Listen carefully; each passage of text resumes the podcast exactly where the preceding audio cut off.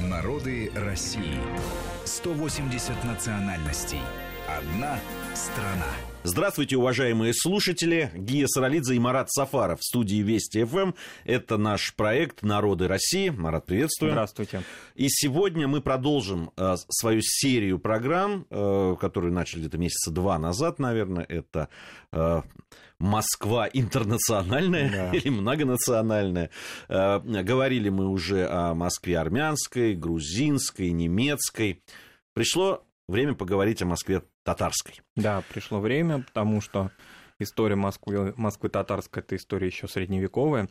Я вот здесь хотел э, вспомнить, как-то мне пришлось сегодня, когда ехал в студию, вспомнила о замечательном фильме, но очень спорном при этом фильме а, Андрея Прошкина «Орда», очень знаменитым, несколько лет назад снятым а, и о том, сколько В смысле, он спорное с исторической точки зрения? Спорное с точки зрения восприятия зрителями, потому что зрители, допустим, а, вообще приняли фильм хорошо, и он, как известно, удостоен многих призов, а вот, допустим, многие зрители в Татарстане восприняли его не очень хорошо, да. Но сейчас не вдаваясь там в художественные сценарные моменты, да, тем более, что сценарий создал такой большой мастер, как Юрий Арабов, а, и в роли Ханши Тайдулы играла блистательно и ныне очень, в хорошем смысле, модная Роза Хайрулина, московская актриса с казанскими корнями. К чему этот фильм вспомнился? К тому, что сюжет его, как известно, развивается э, в далеком средневековье, а если говорить конкретно, в XIV веке. И в сюжете есть, э, ну такая, так скажем, да, завязка вся, связана с исцелением ханши Тайдулы, московским митрополитом Алексием, а позже основателем Чудового монастыря в Московском Кремле. И вот очень часто в работах по истории татарской Москвы я встречаю такие упоминания. Когда же она вообще возникла, когда появилась? Но ведь а, Чудов монастырь и вообще вот этот дар земельный, который хан Штойдула, да, согласно историческим свидетельствам, собственно, это а, общеизвестно, передала церкви, а, возник на месте двора Баскаков. То есть уже в XIV веке, а возможно и ранее, то есть можно считать из конца XIII века, видимо, здесь не будет какой-то неправоты, а, ордынское присутствие и татарское присутствие в Москве уже было. Можно копать и раньше, но вот если говорить... Ну, вообще, в любом случае, если, если бы мы делали свою вот, вот этот проект, э, да, там именно многонаци... многонациональной Москве э, в хронологическом да. порядке, то мы должны были бы начать тогда с Москвы татарской. Вероятно, да, потому что... Э, можно там брать и разные еще булгарские времена взаимодействия Владимира Суздальской Руси, но это уже такие полулегендарные а, аспекты, потому что их доказать достаточно сложно, хотя есть и работа на эту тему. Но вот если брать ордынский уже сюжет, то, конечно, это постоянное присутствие. И по существу татарская Москва уникальна тем, что постоянное присутствие татарского населения, оно никогда не прерывалось. Ордынцы сменялись постар... выходцами из постардынских государств и так далее, и так далее, и вплоть до резкого увеличения количества татарского населения в 20 веке. Вообще, если говорить об истории Москвы, ну, то и говорить там, да, там 13 век, угу. все-таки век основания Москвы, да, то э, можно сказать, что возникла Москва, и практически сразу же там появились а, поселения, а, компактные поселения татар. Ну да, то есть вот к 13 веку, к тому периоду, когда Москва уже существовала, да, ну так или иначе основанная, так или иначе, если следовать исторической такой легенде, да, Юрием Долгоруким, во всяком случае, первое свидетельство об основании Москвы. Дальше недолгий период как-то без татар, и дальше все, татары а, далеко и надолго. Ну, мы, мы а. уже говорили в, в, наш, в рамках нашего проекта, мы несколько программ посвятили э, татарам, и мы говорили, насколько исторически связаны да. Да, два, судьбы двух народов, э, больших э, русского и татарского. Вот еще одно подтверждение, в том числе и вот в истории Москвы классическая, да, считается mm-hmm. вот э, татарская слобода, поселение татар, это в районе современных улиц Большой Татарской, Пятницкой, а, ну, речи, да. да, то, что там э, пере... Толмачевский переулок mm-hmm. и так далее. А, это э, действительно так. А, вот это, эти поселения действительно основные, и они там были? Или все-таки были другие места, связанные с компактным проживанием татар в Москве? Ну, как и со старыми московскими общинами, как с грузинской, как с армянской Москвой, так и татарская а, запечатлена в топонимике. И это, конечно, самое главное свидетельство ее историчности. а, потому что топонимы живучие, даже при разных переименованиях в 20 веке все равно они так или иначе в 90-е годы вернулись на круги своя эти названия, и теперь они украшают опять карту города. Безусловно, это, ну, такое не то чтобы первое, но наиболее компактное и наиболее э, так скажем, органичное и целостное поселение татар в Москве. Не случайно оно было основаны в Замоскворечье, там были выделены эти земли. Замоскворечье за Москвой рекой, сейчас нам пока что ну, 10-15 минут ходьбы до Кремля, ну где уж там, какая там, э, допустим, иноземная слобода могла возникнуть, если она была видна с кремлевских соборов. Но, тем не менее, э, в Москве старой, средневековой восприятие Замоскворечья за Москвой рекой все таки было иным а, и воспринималось как некая отдаленная территория, не мешающая москвичам не соблазняющие их в какие-то ну, другие Даже религии. в описании за Москворечья да. других веков, да, не 14 да. гораздо да, позднее, всегда за Москворечье, оно такое более патриархальное, э, более спокойное, размеренное, размеренное жизнь. Да, там, то, что мы из литературы да, художественной. Купеческое за Москворечье Островскую, да. да. А, тем более, что сегодня вот мы как раз упомянем о том, как переплетался купеческими русский и татарский в XIX веке. Так вот, а, это какая-то отдаленная территория. Она не мешает никому, и в том числе ее основание связано именно на замоскворецких землях с тем, что все-таки это мусульмане. И поэтому для них должна была быть очерчена определенная такая сакральная граница, чтобы они в свою очередь, да, как-то не соприкасались с миром православным. Ну, мы это знаем по немецкой слободе, которые всячески пытались, да, цари, э, ну, как-то оградить, да, чтобы западные религии не вторгались в нашу такую плоскость нашей жизни. Так и здесь было. А, поэтому компактно проживали, и в основном это восточные кварталы Замоскворечья, восточные в прямом и переносном смысле, ну, примерно от нынешней улицы Новокузнецкой, москвичу всем хорошо известна, э, известная такая артерия Замоскворечья, до водоотводного канала, туда к а, набережным каналам, вот эти несколько кварталов, собственно говоря, составляет восточное такое присутствие. Центром Замоскворечья была, татарского Замоскворечья, я имею в виду, была Большая Татарская улица, и сопредельные переулки. Малотатарский, а, Озерковский переулок, а, Климентовская часть переулка Климентовского и так далее. Вот эта часть города, она была тесно связана с а, татарским присутствием. Рядом располагалась Толмачевская слобода, это немножко другая, это уже слобода специальная, где жили толмачи, переводчики татары с восточных языков, не обязательно только с татарского, но и с других, которые выходили на русскую службу и служили при царском дворе. Они селились компактно и составляли, в основном они происходили из а, ордынской аристократии. Вообще первые татар-москвичи это были представители родовой аристократии. Нам хорошо известно, что у многих народов, которые вошли в состав России, была своя аристократическая система, не пересекающаяся с русским дворянством. Поэтому я специально говорю аристократы, а не дворяне, потому что все-таки это не тождественно. Дворянство это дворянство, это понятие, характеризующее русское дворянство прежде всего. А вот, допустим, а, татары это скорее мурзы. Такой термин, мурзы, аристократы, землевладельцы переходили на русскую службу, и дальше по-разному складывалась их жизнь. Если они хотели все-таки интегрироваться а, в русскую элиту, как правило, путь лежал через православие.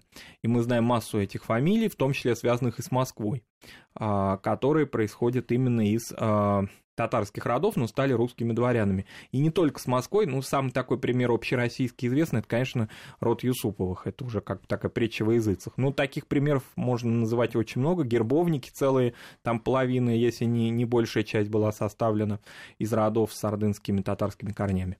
Потом были новые волны, то есть первоначально это все таки служилые татары, это особое сословие, мы в прошлом году делали программу о касимовских татарах, в цикле «Народы России» в проекте и говорили как раз о том, как происходило а, такое формирование служилых татар. Вот в Москву они прибывали. Но, конечно, с течением времени, во-первых, надобность в служилых татарах отпадать начала. Постордынские государства слабели, какая-то определенная угроза от них уже начинала исчезать. Потом они вообще были все покорены, ну, за исключением Крыма, который позже, в XVIII веке. А, ну вот, например, самым таким ярким примером а, падения интереса к служилым татарам является судьба Касимова, Касимовского ханства в 17 веке, из которого прибывало очень много народу в Москву, ну, сравнительно много, когда мы говорим много, вот я хотел бы только одну забежать сразу, сам себя перебить, забежать далеко вперед. В конце 19 века это было всего чуть более 4 тысяч татар в Москве Поэтому разговор много или мало, это разговор скорее о десятках людей. Ну, и надо говорить, говорить о том, что... о масштабах что, города, конечно. На масштабах города да. Москва это был не 12-миллионный да, город. Безусловно. Поэтому, а, тем не менее, поток усилился, да, вот из Касимова прибывали, были дворы тут и так далее. А потом и в Касимове интерес пропал, такое особое государственное образование, которое было таким буфером между Москвой и Казанью. Казань давно уже покорена, зачем оно нужно, да? И Петр I в 1681 году а, упразднил Касимовское ханство. Но татары продолжали пребывать, и, в общем-то, поток этот никогда не иссякал. А, он стал немножко меняться. С течением времени все-таки больше появлялось уже не военнослужилых людей, а торговцев. А, татары всегда отличались интересом и мастерством в торговле, и особенно в торговле с Востоком, потому что все-таки вот такая э, ментальность. ментальность, да, и такая вот амбивалентность татар вроде бы принадлежна, до сих пор сохраняющаяся во многом, с, э, склонность, да, к чему-то, к такому, к европейскому образу жизни, и принадлежность, в общем, к европейским народам, но в то же время и прочные связи с Востоком, то есть такая двойная природа татарского народа, э, его такое центровое положение между Востоком и Россией, и Европой, оно, конечно, повлияло на их успехи с течением времени, когда Россия продвигалась куда-либо. Например, продвигалась она в Туркестан, одними из первых шли татары. И московские татары, и особенно купцы, в XIX веке очень активно освоили тему хлопка, шелка и особенно каракуля. А в, карак... в каракуле они полюбили мерлушку, бухарскую такую, бухарское изделие из э, шкур ягнят. И вот на этом зарабатывали капиталы, в частности, такая богатая очень семья Ерзиных татарских купцов, Салих Ерзин, основатель этого рода, и другие татарские купцы за Москворечья заработали капиталы на этих видах сырья, на их переработке и продаже, становились домовладельцами. И вот уже к XIX веку Слобода, в общем-то, с одной стороны и прекращает свой слободской характер, то есть исчезает как Слобода, и в то же время визуально вроде бы как бы, ну, то есть такой парадокс, слобода уже не слобода, потому что уклад жизни меняется, но в то же время появляются особняки татарских купцов, а, наконец-таки возводится уже в каменном виде а, мечеть на Большой Татарской улице и вроде бы приобретает характер законченности какой. Почему я говорю, слобода исчезает? Но часто в литературе приходится встречать и применительно грузинской Москве, и к армянской, и к татарской термин слобода там чуть ли не в 1617 году. Но это, безусловно, не так. Уже городская жизнь менялась. К середине 19 века э, слободского уклада не было. Да, все-таки слобода это определенный уклад и определенные, и определенные права, даже статусы людей. Вот. Э, и Толмачевской слободы уже очень давно не было. Но, тем не менее, татарское присутствие как бы еще более активизировалась в XIX веке. В этот же период времени, уже упомянули, возникает мечеть. Она сохранилась и сейчас, называется она Московская историческая мечеть, ее если так вот кому, кого заинтересует современный адрес, Большая Татарская улица, дом 28. А, историческое название совсем новое, историческое название не историческое, то есть название 90-х годов, вот сейчас, нынешнего времени, а, поскольку она первая сохранившаяся в Москве мусульманское культовое здание. О ней тоже много мифов. Вообще слово «миф» применительно к татарской жизни Москвы, конечно, очень подходит, потому что мифов огромное количество. А, как и у всех таких старых присутствий в городе. Ну, например, миф по мечети, что ее основали с соизволений, чуть ли не в подарок. Участок передали от Александра Первого императора за участие татар и башкиров в Отечественной войне 1812 Есть такой года. Миф, да. да. Но исторические свидетельства, источники, есть работы на эту тему а, архивные показывает, что не благодаря, вопреки, с большим трудом это все достигалось, получалось, и участок, и первоначально мечеть должна была не выглядеть как магометанский храм, а должна была иметь вид жилого дома, ну и так далее. И по существу завершенность, такая законченность ее сооружения относится только к 1880 годам. Парадокс контрреформы Александра III, но тем не менее вот в этом тихом а, углу за возникает мечеть уже с минаретами. Но, тем не менее, вот она самая старая. Да, это так, вот ей, ну, почти, можно сказать, скоро будет уже 200 лет. Конечно, мечети, вероятно, существовали и раньше, и об этом есть свидетельство. Если кого интересует, да, так более глубоко тема возникновения мечетей, а, наших, может быть, религиозных, да, а, слушателей, есть работы Дамира Хайрединова, историка, там отслеживается и в XVIII веке и так далее. Но вот как законченное сооружение, это, конечно, век XIX. Это, конечно, говоря таким научным термином, институциализация общины, то есть у нее вся структура уже появилась. А, появились меценаты-купцы, но, тем не менее, вот э, отвечая я так как-то очень подробно и куда-то немножко вглубь истории ушел от вашего вопроса относительно других мест поселения, с течением времени они, конечно, появляются, и они были и раньше, но компактны в Замоскворечье. В XIX веке начинает формироваться другое место активного присутствия татар, это север исторической части города, Мещанская Слобода, или территория бывшей Мещанской Слободы. Это территория улиц, от которых, к сожалению, сейчас осталось только одно, одна из них сохранила историческое название Мещанская, а когда-то она была четвертая Мещанская. Ведь, как известно, проспект Мира это был первый Мещанской, улица Гелеровского, улица Щепкина носили совсем другие названия. Вот эта часть, выползав переулок, вплоть до самотеков, это другая часть города. Это, если так можно выразиться, окраина города сейчас кажется странным, но тогда это был абсолютно полудеревенский облик. И туда переселялись татары совсем другие. Это уже были не связанные с аристократией, это были отходники. Мужики, которые уходили на зиму из своих деревень, на различные отхожие промыслы в город или занимались в городе мелкой торговлей, с течением времени перевозили свои семьи. А в основном это были выходцы из Симбирской, Нижегородской губернии, они были очень религиозными людьми, мало адаптированы к жизни в городе, очень хорошо э, сохранявшие вот именно компактный свой уклад жизни, и с течением времени там появилась вторая мечеть, которая получила название впоследствии Московской соборной, и вот э, на месте которой сейчас воздвигнут такой большой комплекс, открытый в прошлом году, в 2015. Я вот что, о чем хотел спросить. Ведь, э, конечно, э, большинство э, вот слободы татарской населения было связано именно с татарами, угу. безусловно. Да, это и выходцы из Золотой Орды, и поволжских татарских княжеств, как мы говорили. Угу. Но ведь там же селились и другие мусульмане. Вот азербайджанцы, например, которые попадали в Москву. Да. Понятное дело, что они э, пытались да. селиться там, где им было уютно да. и э, комфортно. Да, это было, но э, количество других мусульман было, конечно, очень незначительным. Это были небольшие какие-то проценты. Ну, например, если говорить об азербайджанцах, то запечатлено на карте города, в истории города, имя видного бакинского нефтепромышленника Шамсия Садулаева, основавшего в Малом Татарском переулке в Замоскворечье а, здание под школу, которое до сих пор называется Домом Асадулаева. Нефтепромышленник, а, бакинец, азербайджанец, шиит, а, покинул свой город, а, Баку, переехал в Москву, и во многом не только из-за каких торговых дел, но из-за личных обстоятельств. Он полюбил русскую женщину, вынужден был покинуть свою, свой город, поскольку а, это было невозможно и не только там с каких-то восточных позиций, но и с правовых Российской империи. Женщина это была вынуждена принять лютеранство для того, чтобы иметь возможность жить с мусульманином. И вот они тихо жили в Крестовоздвиженском переулке близ Арбата, но дом его, вот такой, который, да, с его именем, был построен в Татарской Слободе бывшей. Хотел построить такую гимназию по-мусульмански, что называется.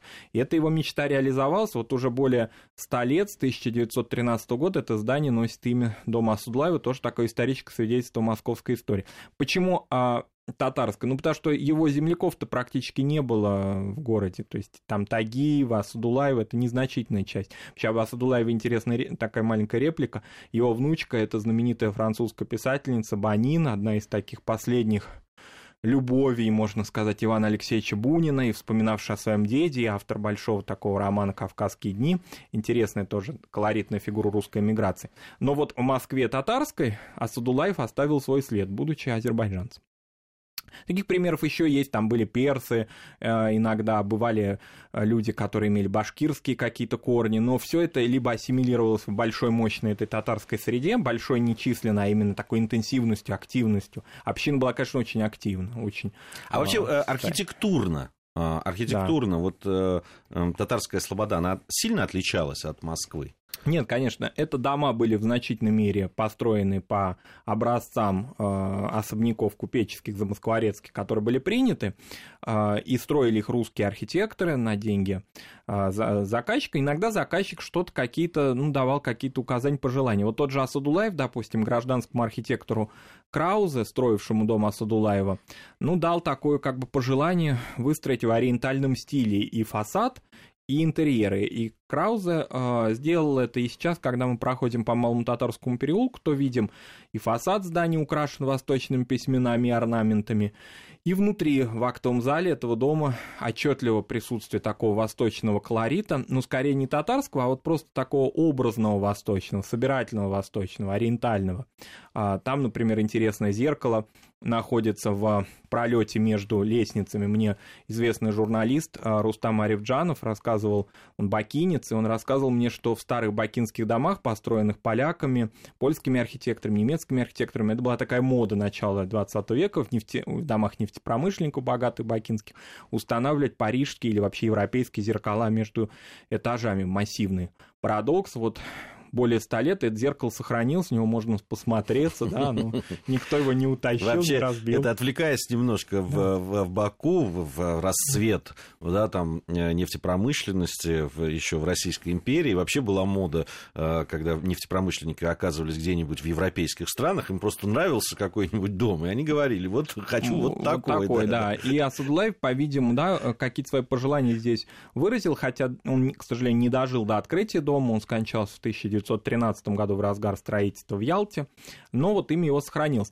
Что касается особняков других людей, татарских, например, да, которые там до сих пор сохранились, в Клементовском переулке, на, на Большой Татарской улице, это стандартные э, для своего времени дома, но, тем не менее, конечно, исторические. Вот, допустим, другой важнейшей фигуре татарской Москвы, этого же времени, конца 19 начала 20 века, уже упомянутому Салиху Ерзину, принадлежала, ну, фактически усадьба огромная, колоссальная. Она и сейчас поражает своей э, широтой и масштабом. Этот дом приобрел он у разорившихся потомков железнодорожного магната Петра Губонина, одного из строителей русских железных дорог. Потомки, значит, не, не смогли с капиталом, так скажем, да, совладать. совладать, да, и не отличались теми чертами, какими отличался Губонин, продали это все Ерзину, э, Ерзин выплатил этот долг, ну, фактически там даже незначительная была сумма, но тем не менее, а, покупки я имею в виду, и э, он в этой, в этой усадьбе проживал, причем там была его э, контора, которая называлась контора торгового дома Ерзин и сыновья, вот специализирующаяся как раз вот на каракулевых и хлопковых делах. Она Причем... сохранилась. Этот дом сохранился полностью, да. И более того, часть своих помещений он сдавал под русскую женскую гимназию. Вот это огромный... Про... И жил же там со своей семьей. Причем контору часто называли в Замоскворечье, конторы разных э, торговых домов называли офисами. Это термин старый, дореволюционный, мы его помним по ну, допустим, вот если кто не читал вас у Железного, то, может быть, видел, да, фильм великий, на мой взгляд, Глеба Памфилова, где Анна Доброхотова говорит, вас, Борис, ну, в офисе. Иногда так вздрагиваешь, как, как в офисе. Да? В офисе. Это термин начала ну, то есть дореволюционный Интересно, да, термин, который пропал на... Пропал на долгий год, На долгий год, да, а потом опять появился. Поэтому там и офис был Ерзиных, и гимназию они сдавали помещение под гимназию, и жили там. Колоритный был облик этого дома, образ, быт, старик такой малограмотный, ну, можно сказать, неграмотный. То есть он по-русски был неграмотен, Салих Ерзин, а, держал в руках весь капитал, неразделенный между сыновьями. Пока не приходил а, он, то не могли его члены семьи сесть за стол, приходил, читал молитву, потом они садились, не разговаривали и так далее. Не умел расписаться, поэтому все сделки заключали его грамотные уже по-русски сыновья. Но при этом имел контакты с бухарскими мирами, с большими такими э, скупщиками хлопка и каракули, заготов, заготовка велась. Вот иногда в семейных архивах старых татарских семей я находил фотографии, сделанные э, не в Москве или не в Касимове, а в Петропавловске, в такой лабора... ну, в ателье, фотоателье Лидии Тавберг, Петропавловск, старинные фотографии дореволюционные. Я спрашиваю, как же почему там, да, вы, и причем женские фотографии, детские, о красивых нарядах. Оказывается, это люди ездили в, в Северный Казахстан нынешний посмотреть за своими отарами овец. Вот. А, о том, чем занимались, угу. да, какой род деятельности, вообще какие царили нравы в татарской в разное время угу. в татарской слободе, мы поговорим в следующей части нашей программы. Напомню, Марат Сафаров и Гия Саралидзе в студии Вести ФМ. Народы России. 180 национальностей. Одна страна.